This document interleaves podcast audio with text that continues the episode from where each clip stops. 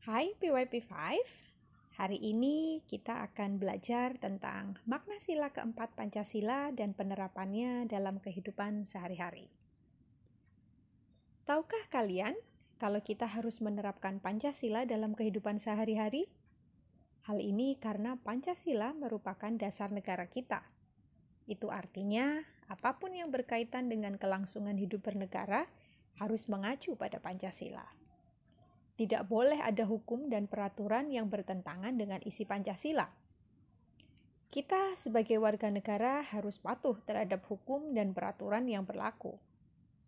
Nah, karena itu penting bagi kita untuk memahami makna dari masing-masing sila Pancasila.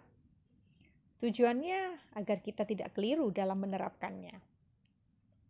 Sekarang kita cari tahu makna sila keempat Pancasila yang berbunyi kerakyatan yang dipimpin oleh hikmat kebijaksanaan dalam permusyawaratan perwakilan. Makna dari sila ini adalah sebagai warga negara Indonesia, kita mempunyai kedudukan, hak, dan kewajiban yang sama. Walaupun memiliki hak masing-masing, kita sebaiknya juga harus memperhatikan kepentingan bersama. Karena itu, Masyarakat Indonesia harus melakukan musyawarah sebelum mengambil keputusan. Hal ini dilakukan untuk menghargai pendapat satu sama lain. Selain itu, bermusyawarah juga membuat kita bisa menemukan jalan keluar yang baik dan adil untuk banyak orang. Lalu, apa yang bisa kita lakukan untuk menerapkan sila keempat dalam kehidupan sehari-hari ya? Nah, Miss Hestia akan memberikan beberapa contoh penerapan sila keempat Pancasila dalam kehidupan sehari-hari. 1. Saling menghargai pendapat. Kalian pasti pernah kerja berkelompok, kan? Terkadang kita butuh mendiskusikan sesuatu untuk menyelesaikan tugas. Biasanya, masing-masing orang akan memberikan pendapat. Saat inilah kita harus saling menghargai pendapat satu sama lain Baru kemudian kita bisa menentukan bersama jawaban mana yang paling baik untuk tugas yang kita kerjakan.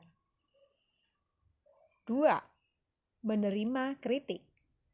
Hidup di masyarakat membuat kita bertemu dengan banyak orang yang memiliki latar belakang yang berbeda. Tidak heran jika kita pernah diberi kritik atau saran oleh orang lain.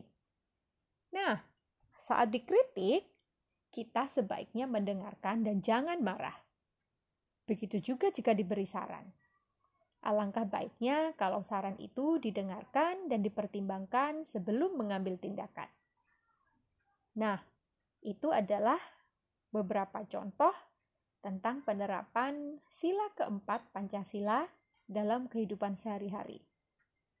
Sekarang, giliran kalian PYP 5 untuk mencari tahu selama ini nilai-nilai sila keempat yang sudah kalian terapkan dalam kehidupan sehari-hari itu apa saja.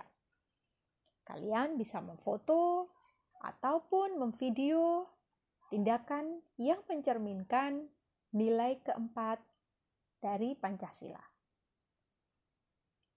Selamat bekerja, PYP 5.